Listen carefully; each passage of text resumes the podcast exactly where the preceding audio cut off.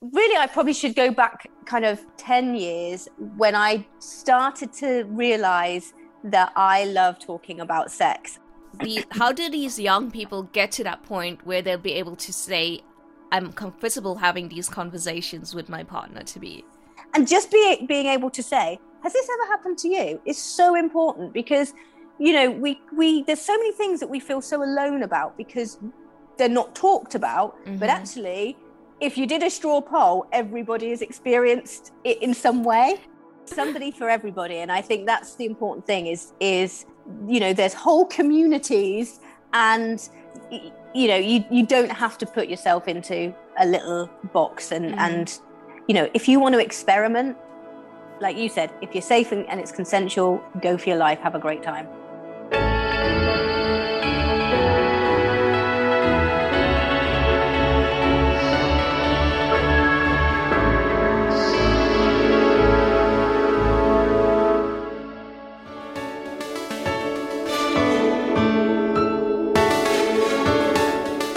Refreshingly real, refreshingly honest, refreshingly human. A podcast about human connections, shared experiences, and finding that line of humanity with your host, Hannah Pillow.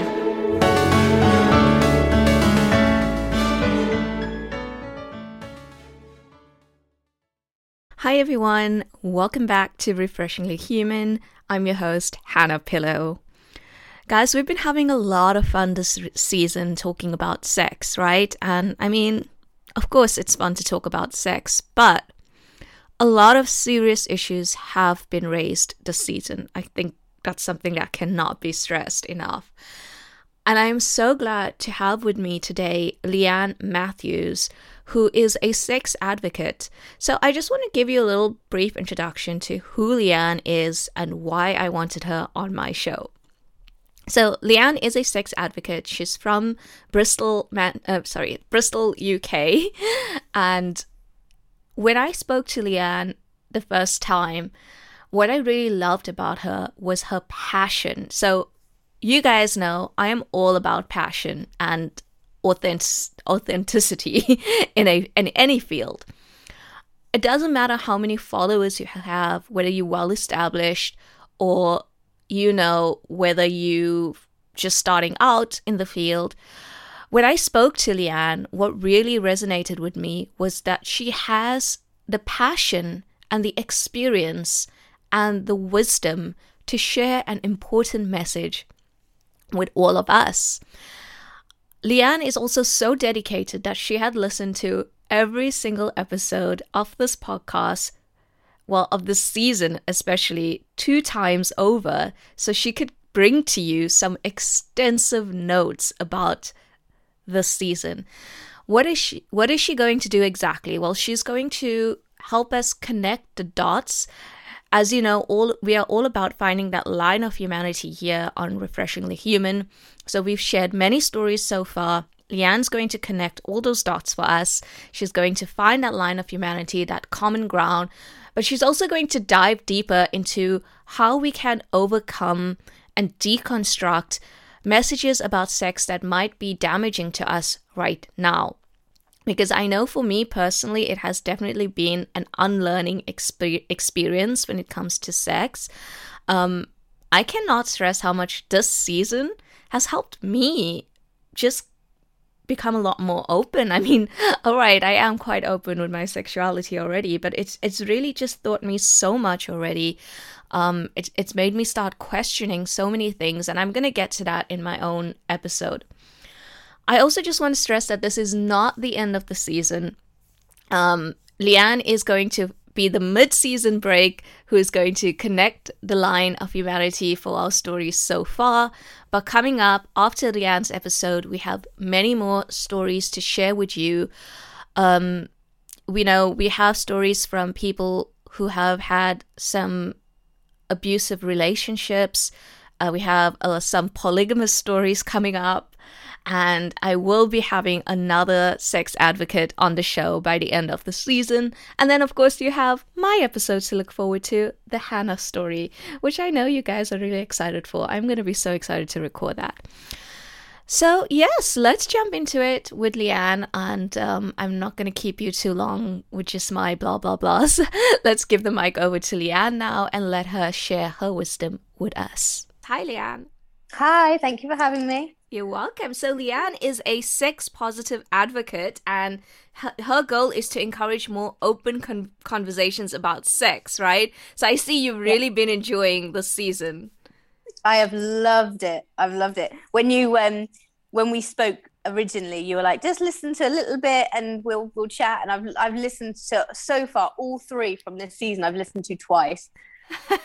twice wow yeah you know i do like whenever i get someone who's like an authority in the industry or whatever uh, or an expert in the industry i like to get them to listen to other people's stories before coming on but i also don't want to like force them to listen to a podcast at the same time so i'm like even if you just listen to one or two episodes it's fine but they usually end up binging the whole thing. Yeah it's so easy to listen to as well and i think it's it's great what you're doing um you know with your whole podcast not just this this season that you're kind of normalizing being human and i really like that. Ah oh, that's amazing. I'm glad it's coming through. I'm glad it's coming through. So where do you want to start leah? And i see like you told me you've hmm. made like three pages of notes yeah. so, um I, I think that maybe for the sake of the listeners we could start with you and your own journey of um sex growing up. I think that would be a good place. Yeah sure. So um really i probably should go back kind of 10 years when i started to realize that i love talking about sex. And i i it was that kind of moment that i realized that i can be quite alone in that or you know other people aren't quite so open about it as i am. I i worked in uh, i worked for Ann Summers for a little while just as a side hustle um, alongside my sort of full-time job and what I loved about it was whether I was working in the shop or doing the the parties, people would just open up in that space. And you know, people would come into the shop off the street that you would never expect to have a conversation about their sex life. But it was almost the minute they walked through the door, they just were able to dump their baggage and talk openly and honestly. And i think it provided that space for people to do that. And obviously at the parties where you're passing around sex toys and people have got alcohol as well even more inhibition, inhibitions were kind of let go. So i kind of realized at that point how much i loved talking to other people about sex and their sex lives or their hang-ups or whatever.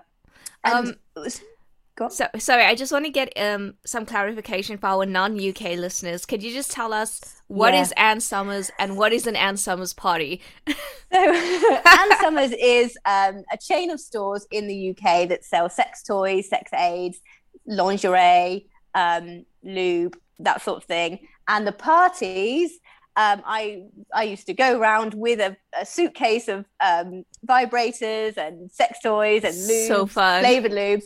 It was the most fun, and if I could make a living out of it, I would still be doing it now. I absolutely loved every single person I spoke to. It was just the most fun. It was sometimes it was hen parties, sometimes it was you know a bunch of middle aged women Sometimes a grandmother would come along, which was always awesome. And I just want to dive into so you said that they were people who surprised you with like coming out and talking openly about sex. Can you like give us a mm. picture? Like you, you just mentioned like a grandmother or a middle-aged woman. yeah, well the more the more drinks they had inside them, the more they would sort of delve into their history and their own experiences. And obviously everybody's different, but um it it it was a, a, more the most open and honest space I think that I've ever experienced. Um, and and sometimes it was it was absolutely hilarious because, like I said, when when when a bunch of women have got drinks inside them, you know, they're they're sometimes more than happy to share some things that you wouldn't expect. And one of the favorite um, one of the favorite kind of games, I suppose you could call it, was used to pass a vibrator around and tell them to put it on the edge at the tip of their nose because that um, that's a sensitive area. So it was, it was oh. you know oh. how they could yeah how they could experience what it might feel like somewhere else and um, th- that would that would just always dissolve in people in, in, people just dissolving in a fit of giggles um, it was just yes it was so much fun so people then when I when I was working for Ann Summers, I think people started to recognize that I was kind of one of those people that they could go to for just to talk really mm-hmm. i suppose. Um, and they might not have had that in their lives before. And over time people started coming to me for advice. And i you know i needed to make it clear then and now that i'm not you know i'm not qualified to give sexual health advice. I can I, I can advise as far as you know you need to go and see somebody about this or you need to talk to somebody about this but um, people would start coming to me for kind of tips and stuff and and one day excuse me my partner just said you should be being paid for this. And I, this was about 10 years ago. And I thought, you know what? Kind of, yeah. But it's taken me this long to actually um, do something about it. And then, so now I'm kind of starting on my journey to to do that. I'm so glad that you are because you definitely seem so passionate about the topic. But I know that taking that step to to actually get there. It's a huge deal. There's a lot you have to mm. overcome. Mm. And that that's a whole other podcast. In fact, we covered a lot of that on the success um episode uh, season of this podcast. Mm. Maybe that can go and give you some yeah. inspiration. yeah, I'll go and have a listen. But um as far as my own upbringing, um I was very lucky. I both my parents, my parents divorced when I was 11. Um, but both of my parents were very relaxed about conversations about sex and bodies. So we were kind of raised, my brother and I were kind of raised um, to not be shy to to talk about certain things. I mean, obviously, there's some subjects like I, I think um, Phil touched on when his dad tried to have a, a conversation with him about sex. He was like, no. Um, there were some things that you'd think, uh, you know, as a as a teenager, that you go, I don't really want to speak to my parents about this. But on the whole, nothing was off limits. Nothing was really that awkward. Um, we were, you know, we were raised to be quite relaxed about that. So I consider myself really lucky because I could have the conversations at home that I wasn't necessarily getting from the the educational you know the curriculum mm-hmm. absolutely that's amazing i think you are definitely very lucky in that sense yeah. and that that probably leads you to be more in this in the right space to to do what you're trying to do now i think yes yeah yeah i think you're right Amazing. So let's dive into the season. You've listened to all three episodes so far, and yep. um, you've got tons of notes to tell us. So where where do you want to start? Where should we start? Well, I think the the common theme on all three of the episodes that I've listened to so far, every single one of them, and yourself included, mentioned how the first time we have sex is is always awkward, or it's never really good, or it's never, you know, figuring out a lot what you expect. Shit. Yeah, yeah, exactly, exactly. And this is why my kind of whole aim is to open up these conversations from a really young age and not just a one off, this is the sex conversation, mm. but an ongoing conversation. Because I think that if we can encourage um, open and honest communication, then that first time is less likely to be awkward or shitty, um, mm. for want of a better word. I think that, you know, people right from the very first time they have sex, they should be able to communicate with their partner what they like, what they don't like, what feels uncomfortable. Because, you know, for some of us, the first time you have sex isn't the most comfortable time. Mm-hmm. Um, but we should be able to communicate that rather than just kind of getting through it and being like, well, that's the first time ticking the box done. Mm. Um, does that make sense? That's yeah, absolutely. I think like we do. I think that this is something again that the media also puts a lot of uh, emphasis on is that first times are usually awkward or like a box mm. that need to be ticked off. Yeah, and we we're not we're not changing that dialogue. And I definitely no. agree with you that it's something that needs to be changed for sure. What does that look like to you to normalize um, these conversations of sex? Well, I mean, I think you know the first time a young couple have sex, for example, before they actually kind of jump into it, as it were, why can't they have conversations about, you know, have they explored their own bodies to know what makes them feel good? are there any positions that they know already will make them feel uncomfortable maybe they've got a disability or maybe they are just not feeling great that day you know do they want to use lube we kind of underestimate mm-hmm. the power of lube and the importance of it but mm-hmm. you know young people should have that knowledge as much as you know it shouldn't just be something you kind of stumble across years later and go oh that's actually quite a good idea um, that sort of thing just kind of being able to slow down have that sort of discussion so that when they get started it's a more pleasant experience. Absolutely. So i totally agree with that. But let's backtrack it a little bit. Say that the how do these young people get to that point where they'll be able to say i'm comfortable having these conversations with my partner to be I just want to interrupt you listening for a brief second just to remind you to check out my social media pages. I'm on Instagram as Refreshingly Human Podcast and Facebook as Refreshingly Human. You can also check me out on LinkedIn as Hannah Pillow. And if you are enjoying the episode, please don't forget to take a screenshot of yourself listening to the episode and share it on your own social media. Don't forget to tag me so I can see that love for Refreshingly Human. Now I'll let you get back to the episode.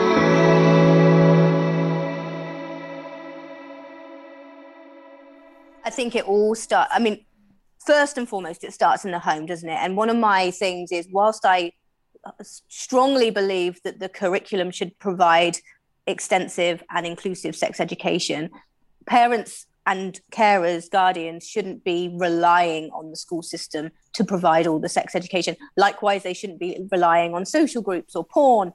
Um, you know, it's up to parents or carers to start these conversations from a young age. And this includes like consent. Consent is a really easy thing to start from a young age, and it doesn't mm-hmm. have to even be around sex. Um, so, for example, one one thing that I talk about quite a lot is if you're looking after a young child and you play like the tickle game, for example, if that child says stop, stop, even if they're laughing, stop. Ask them if they want to finish the game if they go, no, more, more, more, which is what my nephews do, then that's them giving you consent to tickle them again. Mm. And what that does is it it gives them ownership of their own body. And another thing is like um, we've all been to family reunions or family events where we've had to hug and kiss every relative, even if we'd never met them or we've only seen them like once when we were, you know, a baby or whatever but we why should kids be forced to hug people mm-hmm. they don't know? And so if a child expresses in any way that they don't really want to hug great aunt mildred or whatever then that is that's their right and they shouldn't be forced to do that just to be polite. Sorry that's so interesting that you mentioned that because my uh, husband's um, sister's kid uh, they raising her very much in that way and it's it's it's it's a new I would say it's a new thing because I also like obviously I raised I was raised in a family where you are forced to give hugs and kisses, and my nephews, mm. my my brothers used to hate it uh, as as little boys. So now, like when I'm with my niece um, or my husband's niece, and uh, I'm so used to just hugging and kissing kids, but it's mm. kind of like now I'm kind of like so, do you want me to hug you? Can I hug you? Can I give you a kiss? Yeah. And it's always up to her if she wants it or not. And sometimes she does, sometimes she doesn't. But it's, uh, I mm. think it's a very important thing to train from yeah. a young age. Yeah. And and I think if they have, they feel that they have that ownership of their body and they mm-hmm. are in mm-hmm. control of, um, you know, what they are comfortable with. For example, from that age, then when it does come to having conversations uh, with a, a, a first sexual partner or you know whatever they're going to feel more in control to do that mm-hmm. so that's just kind of one area of how actually starting these conversations young they don't have to be overly sexual they don't have to go into the you know ins and outs of intercourse or whatever mm-hmm. literally um they they just they can start as simple as that but it's about providing the young people with that control and ownership. Yeah, no, definitely. Uh, conversations about um, consent. I think I think what you're saying is so important as well. It's not just conversations, but it's consent in practice from a young age. Yeah, which is what's yeah. important. And um, I love that you're talking about how this can be done in the home. And I definitely think that we need a lot more resources for parents and caregivers um, when it comes mm. to dealing with yeah. these things from home. They need the resources, they need maybe a coursework or something. So, like in the episode that I just um, recently launched with this UK teacher, uh, mm-hmm. we talked about how they need to have like qualified sex ed teachers in school because they yes. right right now in the UK it's like anyone your maths teacher can teach you about sex and it's like why yeah you know like the maths teacher had to go and get qualified to teach maths but he can just come right. and talk about sex absolutely we i always joke that it was a PE teacher that I remember our sex ed was by the PE teacher, and it just felt like he got the short straw in the staff room. Yeah, um, you know, he, there was no no desire to be there talking to a bunch of teenagers about sex ed and you know and and it showed when you know um, certain uh, friends of mine asked questions um, perfectly reasonable questions and and that's what sex ed should be. It should be a space where people can ask questions and he couldn't answer them and he froze and you know he blushed and it was mm-hmm. a, a, horrible spirit experience for him i'm sure. Um, but what you were saying about parents being provided with resources one of the things that i would really like to do and this this actually this light bulb moment only came to me in a previous podcast that i was recording with somebody. And um, she actually said to me you could you could do this sort of stuff for parents. You could provide webinars or uh, workshops for parents. Um, and with with everything kind of going online now i mean zoom is like the the perfect place to provide that kind of um, service to parents or carers because if they want to be anonymous they can. They can switch their mic off. They can uh, they can switch their um, video off so that you don't they can even give themselves a fake name so it's not like turning up in a village hall with a bunch of mums from the from the school gates that they see every day. It's not going to you know it doesn't have to be awkward. It can but yeah so that's something that actually is kind of brewing in my head at the moment Absolutely, and I'm I'm going to talk to you more about that offline because I've got tons of resources that can help you get started. Because I'm also oh, currently brilliant. developing a course of my own, so I'll I'll help you out Thank there. Thank you, thank no you so much. No worries. Always like I think for me when I see someone who's so passionate about something and they've got that that skill set, I'm like I want to be behind this. it's amazing. Thank you. Thank you. I look forward to it. No worries. So any other trends that you want to talk about that you picked up from the season? Yeah, um, one of my one of my um, favorite moments. That sounds wrong, but my um, one that really pinged out to me was I think it was Phil uh, in the second episode, and he said that he never saw his parents being affectionate with each other. He later found out that actually they had quite a good sex life and they were obviously, you know, quite fond of each other but he never saw that. And one thing that I remember from my upbringing, even though my parents divorced when I was 11, when it was good for them, like when they were in a good place in their relationship, when we were kind of much younger, we would always see them kissing and cuddling, just having a cuddle in the kitchen or nothing, you know, nothing overly intimate, but just a hug or a kiss or whatever.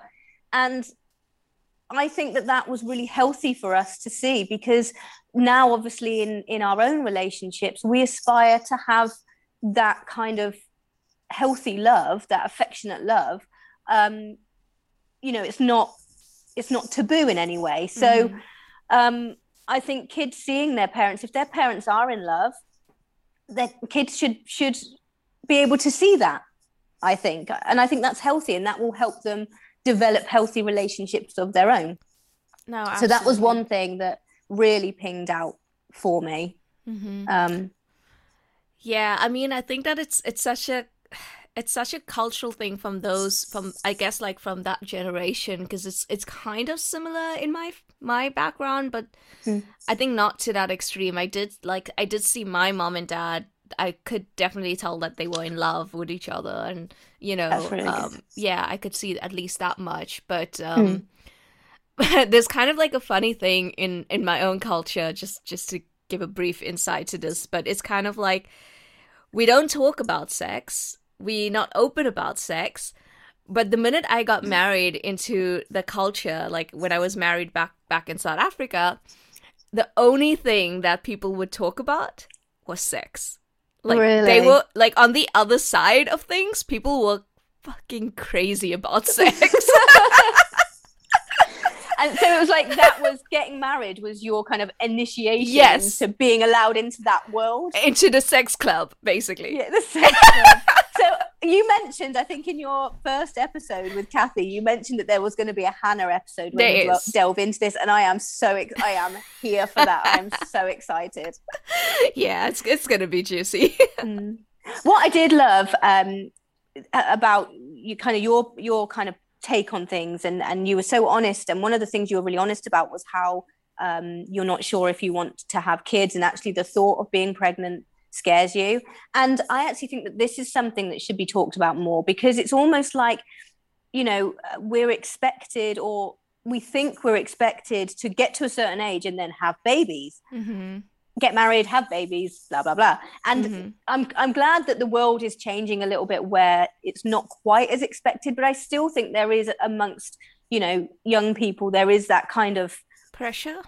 pressure, yeah. And I don't I don't want kids. I'm not maternal in that way at all. Mhm. Part of the reason is that I really don't like the idea of being pregnant, and like like you said, like Scary. shout out to all the women that go through that but it's not it's not for me um but i think that should be that sort of conversation should be normalized as well i think young people should understand that if that's not what you want that's okay there are enough Mhm. humans on this planet it's fine if you don't want to add to them You know what? And it's something that someone else mentioned as well. It's like not everyone is meant to be a parent. And I think that is so important as well. Yeah. Because like you said, you admitted you're not a maternal person. Mm-hmm. Now in in my culture and and women were actually forced to have kids whether they wanted to be a mm-hmm. mom or not. It was just like you said, it was just expected of them and they were just told like, okay, it's time to have kids now, like get off the mm. pill. Or they were just expected to do it and they didn't have that choice to say i didn't i didn't want kids. I'm not maternal. And Yeah. you know it's it's definitely like i'm a very maternal person i can tell you that. And i definitely want kids and a family. I just don't know if i want to have a kid naturally. Like i might have just one naturally but i'm definitely up for adoption. Yeah. um that's like that's definitely on the plan for my husband and i. Uh, but na- having kids naturally is still a big doubt in my head and and you know i think it's okay that we discuss that it's a scary you know it's a scary thought and it's you know not that we want to fearmonger in any way but also like you said if if people are in certain cultures are e- expected that you get to a certain age you get married and you have you have babies mm-hmm. how like scary would that be to go from a ch- being a child or being you know just a kind of carefree young person to creating and carrying life. We, we don't understand how much of a responsibility it is i think like until it happens you know um it's it's something for me as well like i went through that pressure and i was like i went through this whole baby hype where i thought i wanted to be pregnant and then uh, thankfully it wasn't happening for me uh, and then i went uh, and then i went did a full 10360 degrees and i was like no, I don't want kids anymore. Uh, not, not right now. Like, there's no room in my life right now for kids. I, I actually love my life as it is right now. I'm not ready. And I actually only became very comfortable with that decision when I spoke to an older mom. Uh, and she was like, There's room in this world for everyone. There's room in the world for late moms. There's room in the world for young moms. There's room in the world for people who don't want kids. It just depends what you want. And she was mm. so happy with her decision being an older mom. And I was like, why the hell am I trying to rush this? If I'm not ready, I'm not ready. Mm. no that's yeah that's that's great advice that's Yeah. really good advice yeah yeah. So she was actually about- a lady who did my hair in that picture that you liked. Oh. Um, Oh. she, she was the lady who was doing my hair. she's obviously a very wise person yeah, definitely. Mm. so yeah i mean these again conversations that should be normalized and you're doing a great job to to get the ball rolling on that i think um because i wonder how many people do kind of admit to being anxious, scared, terrified mm-hmm. um, in certain set situations. Obviously, pregnancy and birth being one of them. Yeah. I mean, it's spoken about like I think it's kind of like inner circles where it's spoken about because like i know like people mm. close to me have admitted that they were scared or that um you know i've heard the birthing stories i've heard i've heard details that i can't probably do without knowing yeah you know i think i know what you're talking yeah. about and it's like like I, I was telling my husband like I cannot imagine having to get stitches down there and not being able mm. to walk and like mm. it's just it just sounds. Do you know what what terrifies me about that whole thing? The first poo after giving birth. Oh my god! Like the thought of that just. Oh my god. No. No, and that's you know that's the type of thing that a lot of a lot of um, new parents that I have spoken to have said. Nobody told me about that. Nobody no. told me about that.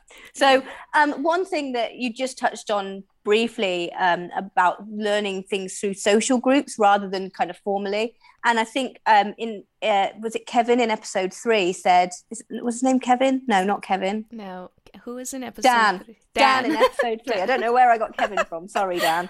Um, he touched on um, how you know talking about things like politics, sex, and subjects that we once kind of considered something you don't speak about in polite company should be discussed more openly in, in social groups. And, you know, my social groups, some of them we talk about stuff like that, some of them we don't. Obviously, they're all a little bit different. But I actually think what you discuss in your social groups can be as much and as an important an education as what you learn in school and as what you learn from your parents or carers. So actually those conversations that you have in your social groups that's where you're most likely to get the honest you know the mm. nitty gritty stuff that you do need to know or, or is useful to know that you wouldn't necessarily get in a classroom no absolutely yeah i was actually just speaking to a friend last night who messaged me about the current season and he was saying how how he really likes some of the content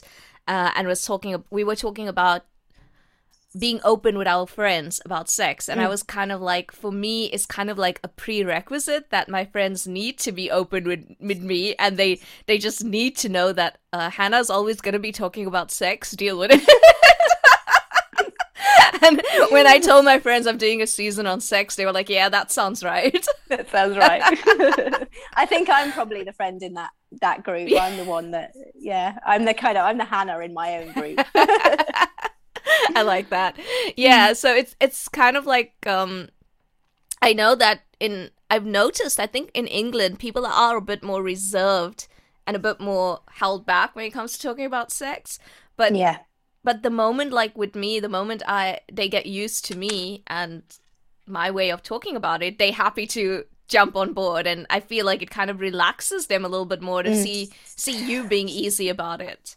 Yeah, I definitely think that it only takes one person to um, get the ball rolling. And and I I recently took part in a podcast for um, Bristol University students, and they sort of said how what advice would you give you know people of that age and and i said that if you are that person that is really happy to have those conversations make sure your social group know that because until they know there's always questions that people have or things that they just want to talk through maybe an experience from the night before or you know something that's been yeah. playing on their mind for a while but without if you don't know who is happy to have that conversation then you know you're always going to be worried about bringing it up whereas if you know right from the off you know, Hannah's the person to go to if you want an open conversation about sex. they will, you know, that's automatically that's a weight off their shoulders because mm-hmm. they know who they can go to if they want to say, look, this happened. What are your thoughts? Has it ever happened to you?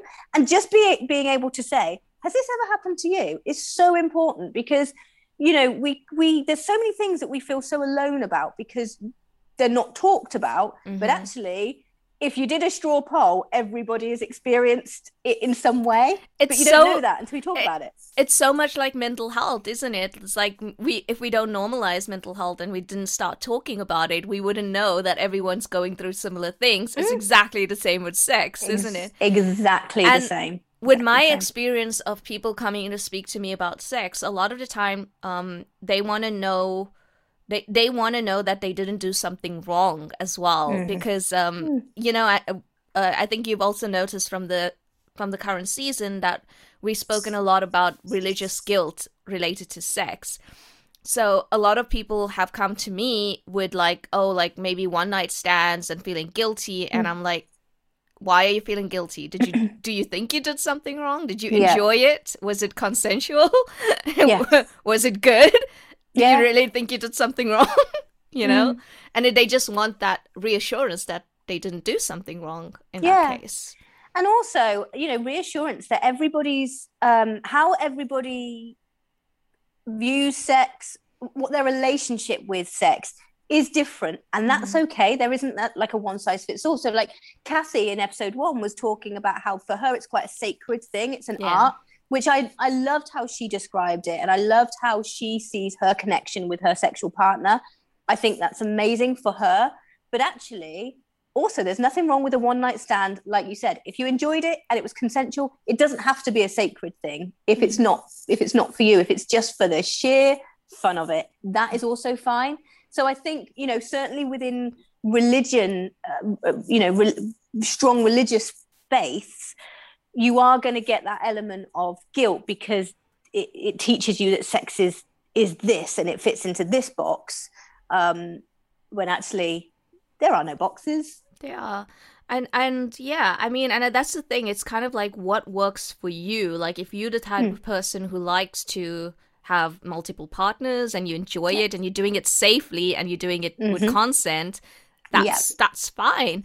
Um, there's nothing wrong with that. But if you're the kind of person who likes to be in a monogamous relationship, who likes to have one Absolutely. partner, who's enjoying that while yeah. safely, that's fine too. There, you know? there, there is somebody for everybody, and I think that's the important thing. Is is you know, there's whole communities, and you know, you you don't have to put yourself into a little box and mm. and you know if you want to experiment like you said if you're safe and, and it's consensual go for your life have a great time. Yeah absolutely. Like i i don't know. I i guess i'll get more into it into my episode but i've never had that experimenting phase and i don't know if it's something i would have done or if it's something mm. i would have wanted to do um because i'm actually really really happy and content with my life right now. And uh, so i don't know like if that was ever something I would have done know if that would have been for me. Mm. But I know what I like right now and I know what yeah. what works for me right now. And I think that's that's the important thing is it's working right now and that's mm-hmm. amazing. And it might work forever.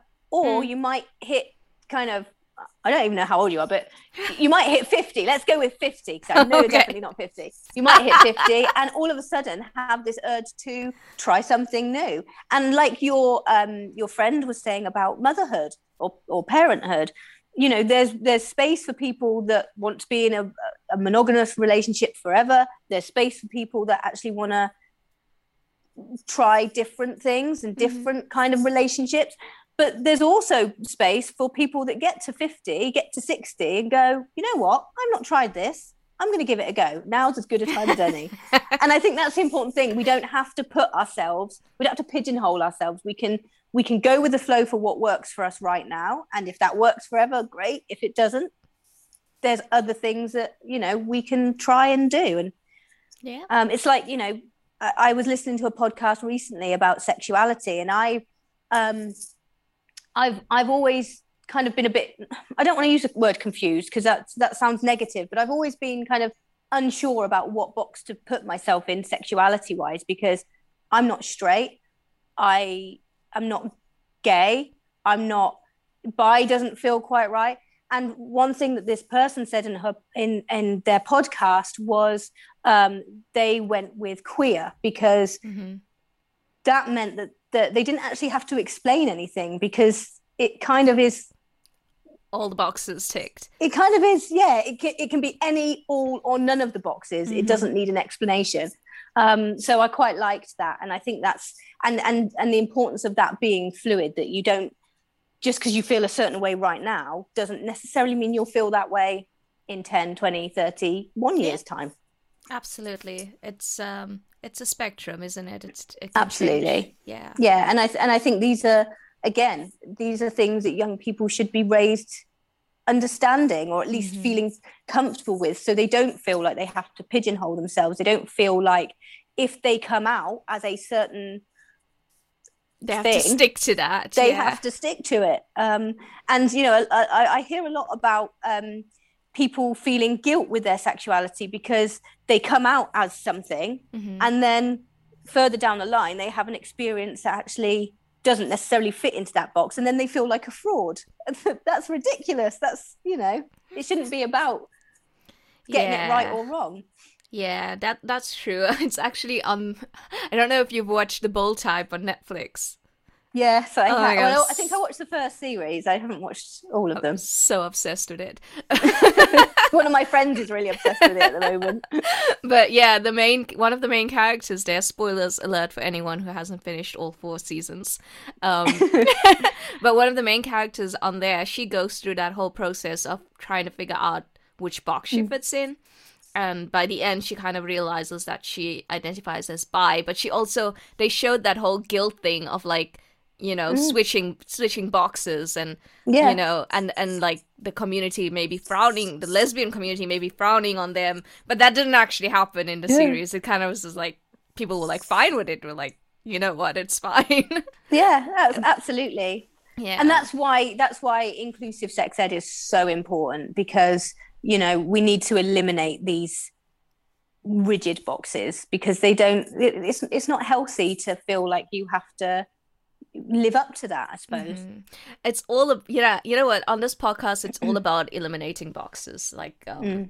totally off the topic of sex but just something i need to vent about a little bit is that i i keep being asked where am i really from because of my skin color so if mm-hmm. if you ask me where i'm from and i say i'm from south africa i keep getting asked no but where are you really from mm. and that's so I, rude I know it's so rude, and it's like they want me to say I'm Indian, and I'm I mm. I'm I'm I have Indian heritage, but I'm South African. I brought, born, brought up, grown in South Africa. I do not mm. relate to India India culture. And yeah. the people who actually ask me this, they get have follow up questions like, "Oh, do you have any of the Indian culture? Did you take any of the Indian culture with you?" And I'm like, how the fuck do I answer that question? I I'm born and brought up in South Africa. I've yeah. never been to India in my life. How the fuck do I answer that question? Yeah. And then this uh, this guy asked me the other day. He's like, "Do you um do you have any of the yoga culture in you?" And I'm like, "What the fuck? What what? like, what the fuck? Like wow." That's, I, yeah, I can't. I mean, there's been there's there's. I, I wonder if you know do they think that they're just showing an interest and that's being polite or I think it's very ignorant. No, I think yeah, it's, it's, very much ignorance. Like yeah. maybe they are curious and showing an interest, but it's complete ignorance because yeah, nobody is from where the color of their skin is anymore. Like yeah, okay, some people are, a lot of people are, but we live in a world where many people, yeah, where people are from different countries all the time. You know, like there's yeah. there's Indians living in America mm. that are grown grown up and brought up and and that identify as American. There's Indians that identify hmm. as South African. There's Indians that identify as British. And you know, you, you can't put them put people in those rigid boxes as well. No. And I think, you know, if you if you wanted to go into that level of conversation with someone that should be led by you not by yes them. and and you know um, what this is something you learn from people organically by getting to know them as a person you get yeah. to know um, what kind of culture they have behind them, what kind mm-hmm. of culture they grew up with, who they are now. You get to yeah. know these things organically. You don't force it when yeah. you just meet somebody. That's kind of rude, yeah. I think. I, yeah, I think you're right. I think you're you're absolutely right. But anyway, let's get back to sex. Sorry, I needed to vent. That no, that just happened like it. the other day, and I was like, it's like gnawing on my head. yeah, it's all, it's almost like it, it devalues your South African my identity. Yeah, Ident- yeah, identity. That's that's a good word. Um, yeah. and that's not if that's that's who you are and and yeah. how you've lived your life up to this point. Yeah. That is that's all they need to know. Exactly. Well, let's get back to sex. Um, yeah. Sorry, sorry about that, audience. I needed to vent.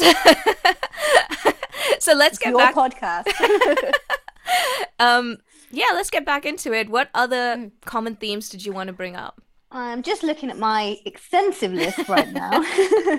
I did I did love it when Phil was talking about how his dad once tried to make a token gesture and it was just like nope. Um, I wonder how many that that must be happening daily where a parent thinks shit I've not spoken to my kid about sex and they're now getting to an age where I'm pretty sure they're going to be you know trying to find information. I should do this. And um, somebody asked me the other day what how I thought the best way to have a to have a conversation about um, sex or relationships or whatever bodies with young people was, and I think what we need to remember about you know I don't know if how what your teenage years were like, but I remember as a teenager, you know that's a period of anxiety, it's a period of self consciousness.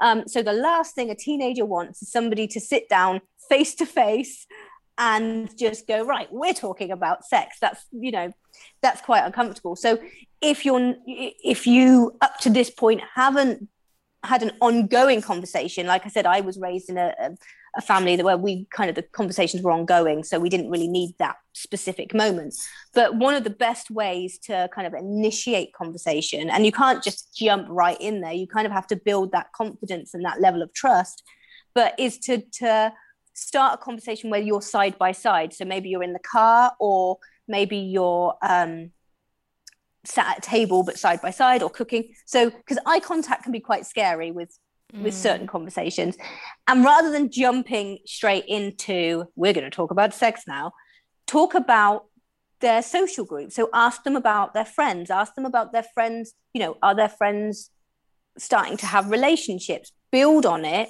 gradually by by getting your young person to open up about their kind of social groups and what they're experiencing every day you're going to build on that trust and and gradually hopefully they will feel more comfortable to open up about certain things so i think that that would be my like and especially after what phil said about his his dad which was quite funny the way he said it but actually you know it's happening in every home So yeah, I, I actually never got any talk.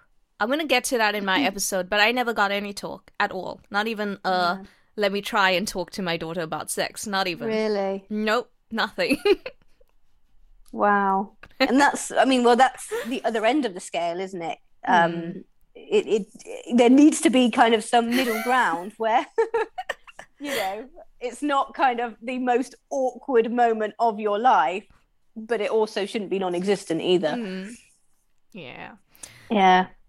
Yeah, I mean, definitely. Um, I think that I think that you would do so well in like creating some sort of online course and awareness for parents on how to how to bring this topic up with their kids because it's uh, it's definitely something we need education on. Yeah. You know. Yeah, I think I think you're right, and I think you know a lot of um, a lot of parents and carers they don't they deliberately avoid the conversation or bury their head in the sand Mhm. um, because they don't know how to just even start. And you know, from from their point of view, that's got to be quite scary as well because they know that their young person at some point is probably going to start experimenting or is going to start becoming curious. The last thing any of us wants is for you know the younger generations to be learning from porn because we all know that that's not a good idea Yeah. um but i mean and and the type of conversations as well so like um was it was it phil that said he mentioned that his libido wasn't all that high Mhm. um but he was kind of culture raises people to think that you know certainly amongst men that their libido should want sex all the time. And actually So that's crazy. not that's not true. Again it's another box. It's another kind of pigeonhole that we expect you know men to want sex all the time. And actually like he said he didn't and nobody kind of told him that that was okay as well Mhm. um And I'm like so proud of him for being able to talk about these things so openly now because people need to hear that. Like they really yeah do. yeah you Yeah. you need you always need somebody to relate to Mhm. um and i think that's really important and and um you know, you were saying about how you, nobody ever spoke to you about sex until you were initiated into the sex club, as you as you put it when you get Until I married. ripped the band-aid off and they're like, now you can have sex. but I think what we forget is that sex, in some form or another, is all around us. The media use it. It's in films. It's it's you're seeing more and more graphic scenes in in t on TV, which, by the way, I'm completely fine with.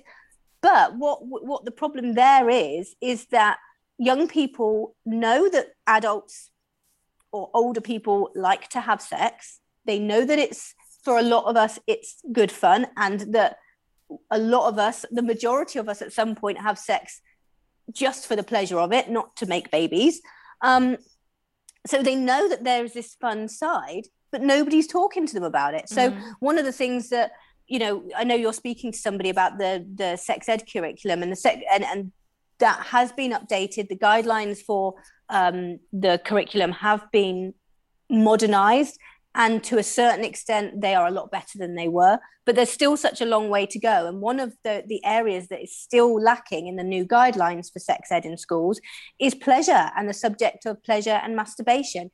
And pleasure is i think the most important part of sex yeah.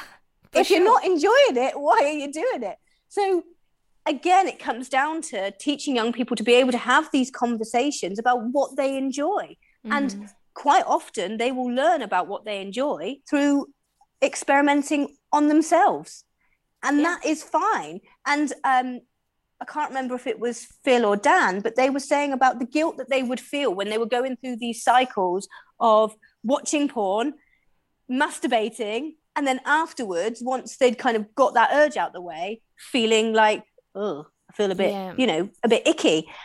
They shouldn't, that shouldn't be a thing. Mhm. You know, it's, Yeah. Yeah, I mean, I, I think that definitely also religion and culture play a part in this as well, Mm. which is um yeah, I was I was gonna go back a little bit back to the talking about parents talking to the kids about Mm. sex. And I kind of wonder, do you think that it's that the parents themselves also need to normalize sex in their own lives? Because I think that if we are feeling rigid about sex and feeling like it's something scary to talk about, then there's Yeah. something in our own lives we need to look at with our own relationships to sex. Um, yeah, Before we can even talk to our kids about it.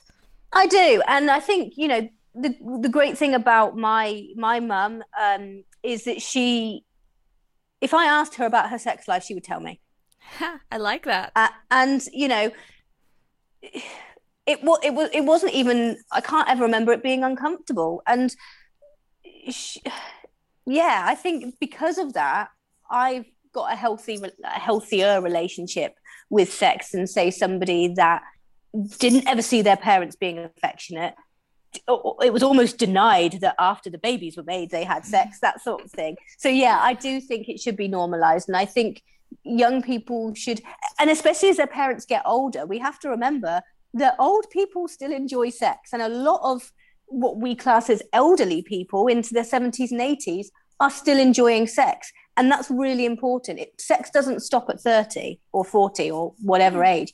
And so i think you know for parents that have stayed together or if you've got parents that have remarried i think that it's you know it's okay to understand and know that your parents are probably still hopefully sex. having having sex and hopefully having a fulfilling sex life hmm hmm i'm not saying that everybody really wants to think about that but it's just that kind mean- of acceptance Yeah, I mean, it's it's just natural, right? I mean, Yeah. I think that we how do do have to here exactly. I think we definitely have to change the way we look at sex. Like, yeah I feel like it's a whole deprogramming for some of us. yeah Uh, I know it was for me because I I grew up Mm. with a lot of very rigid um, boxes of sex, and Yeah. I I was never actually thought that sex was like you said pleasurable or good. It was just like a textbook thing that you had to do to make a baby, basically. yeah Um, that you could only do with your husband. Mm. Um, And you, you mentioned about um, religion and culture. I'm I'm looking forward to hearing your episode with the the educator because whilst you know I I of course, I think, I mean, it, it needs to be inclusive, and I think we need to be very respectful and mindful of the the different cultures that might be in in any given classroom but by the same token those people are still you know they still deserve to to have the knowledge it's, to it's, have the information it's a yeah. tricky conversation and um but yeah it's it's such a tricky thing to navigate because um i think you're probably aware of the amount of hype and um, protest that came about mm-hmm. in the mm-hmm. UK just when we introduced learning about the LGBTQ community yeah. in schools. Yeah. It was crazy, and mm-hmm. that was because of religious um, and cultural differences. Yes. And the thing is, these people are allowed to opt out of having their kids in those mm. lessons. They had that option, but they were still protesting. yeah, and and it's it's it kind of scares me that they can opt opt out because I think by denying young people the information either to make informed decisions for their own future or to be able to come to terms with who they are and and how they identify there there has to be a balance. I don't i don't know what it is. And i mm. like i said i'm i will be listening to to that episode. Um because yeah there, there's got to be some yeah. Some middle ground. It's really hard to do it without I would say I would think without pissing someone off. Because I yeah. because coming from those cultures I know how rigid they can be about things like homosexuality for example. Mm-hmm. um you know uh, I I was brought up in that culture where you were kind of like hate you had to hate it you couldn't even you couldn't mm. even tolerate it you had to hate it you had to think it was mm-hmm. wrong it was evil mm. so I can see that it's going to be a huge struggle to imp- implement this in mm. schools, mm. you know. Yeah. And, and, it definitely needs to be implemented for sure. Yeah. So one thing that is really good about the new um, sex ed guidelines is that um, the LGBTQ uh, information and conversation has to be ongoing throughout the kind of the mm-hmm. sex ed lessons rather than just this is the lesson about being gay or this is a lesson about yeah. lgbt it's and, got to be an ongoing and i mean how exactly do people plan to hide um lgbtq information from the kids it's everywhere it's it's it's on the internet it's on in the media how exactly yeah. are they planning to hide it i would love to know that yeah well this is i mean this is the same with everything isn't it if they don't if they don't learn it from schools from their parents from their social groups the next place to go is porn because porn is all over the internet, completely free, but a lot of it is not good. Um, mm. You know, we won't go into the um, ethical, yeah. ethical side of things, but you know, some of the things that you see on on porn is fine for enhancing your already healthy sex life. Yeah. But it's not good as an educational tool in any way. And in fact, mm. some of the stuff I've seen on porn would terrify me if I was it it could be. Yeah, I was just gonna say it could definitely scare or put people off um, mm. sex if if they if they're not you know coming from a place of no information. It can be a scary way to learn about sex. Yeah, exactly. So I think it's it's we we need to make sure that we enable young people to have the skills and the information they need to make informed choices, to make safe choices, to make choices that are going to fulfill them. I mean, mm. that's as important as anything else. Um, you know, and the only way we can do that is if we having conversations like this. Absolutely. I just realized that we are almost at the end of our hour. it's gone so quick. I know it really has. Do you, do you have any um, final things you want to add in before we start wrapping up? I think I'd just like to go back to if you are that person in your social group that, you know, enjoys these conversations, is happy for other people to come to you, um, you know, even as as far as are you the person that that you're happy for people to come out to you, for example, mm-hmm. that sort of thing. Are you happy for people to say this happened to me last night and I'd like to know if it happens to anybody else?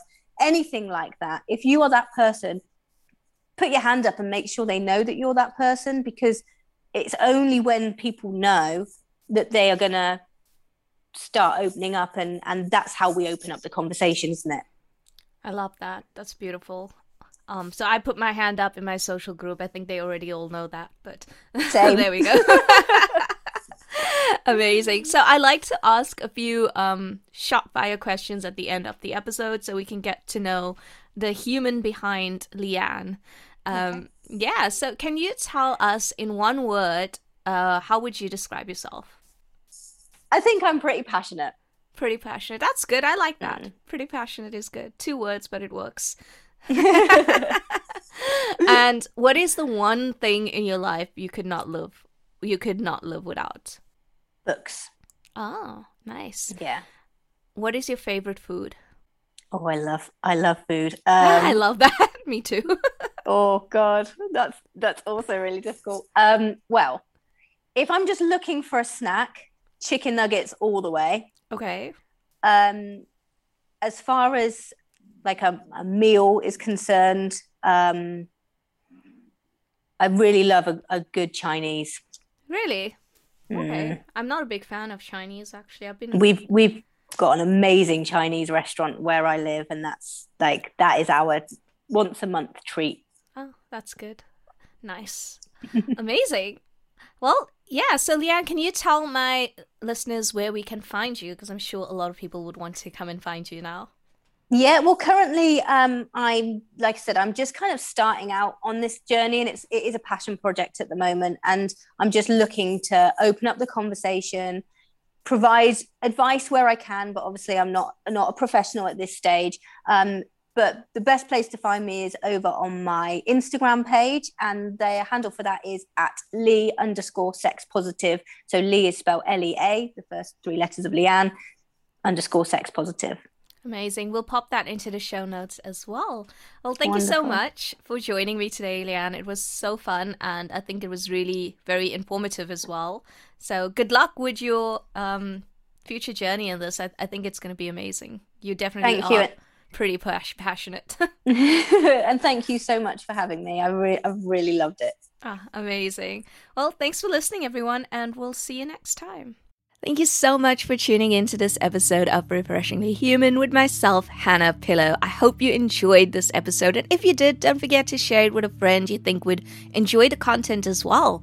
You can also leave me a review on iTunes or podchaser.com, and don't forget to follow me on Instagram at Refreshingly Human Podcast, Facebook as Refreshingly Human, and LinkedIn as Hannah Pillow. And I'll see you guys on the next episode.